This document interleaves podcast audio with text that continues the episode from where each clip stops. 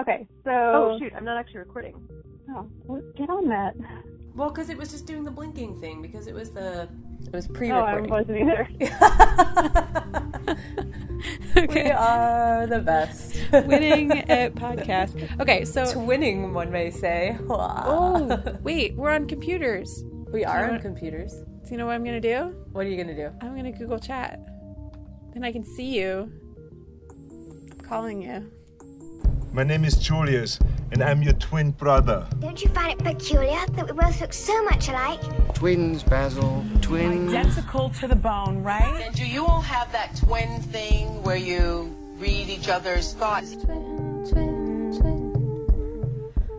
Hi, I'm Nicole, And I'm Alexis, and you're listening to Double Take, a twin cast. a podcast about twins. As a twin, you get used to the questions, from the silly to the practical. Are you psychic? Do you feel pain when she gets hurt?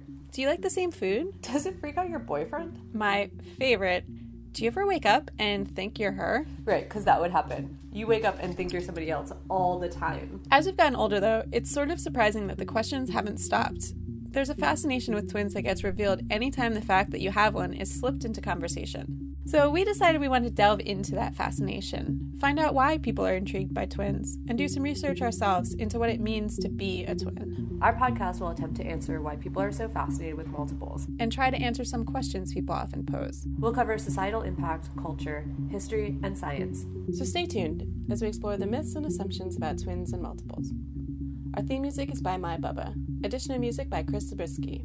Thanks for listening. We'll be back with a full episode soon.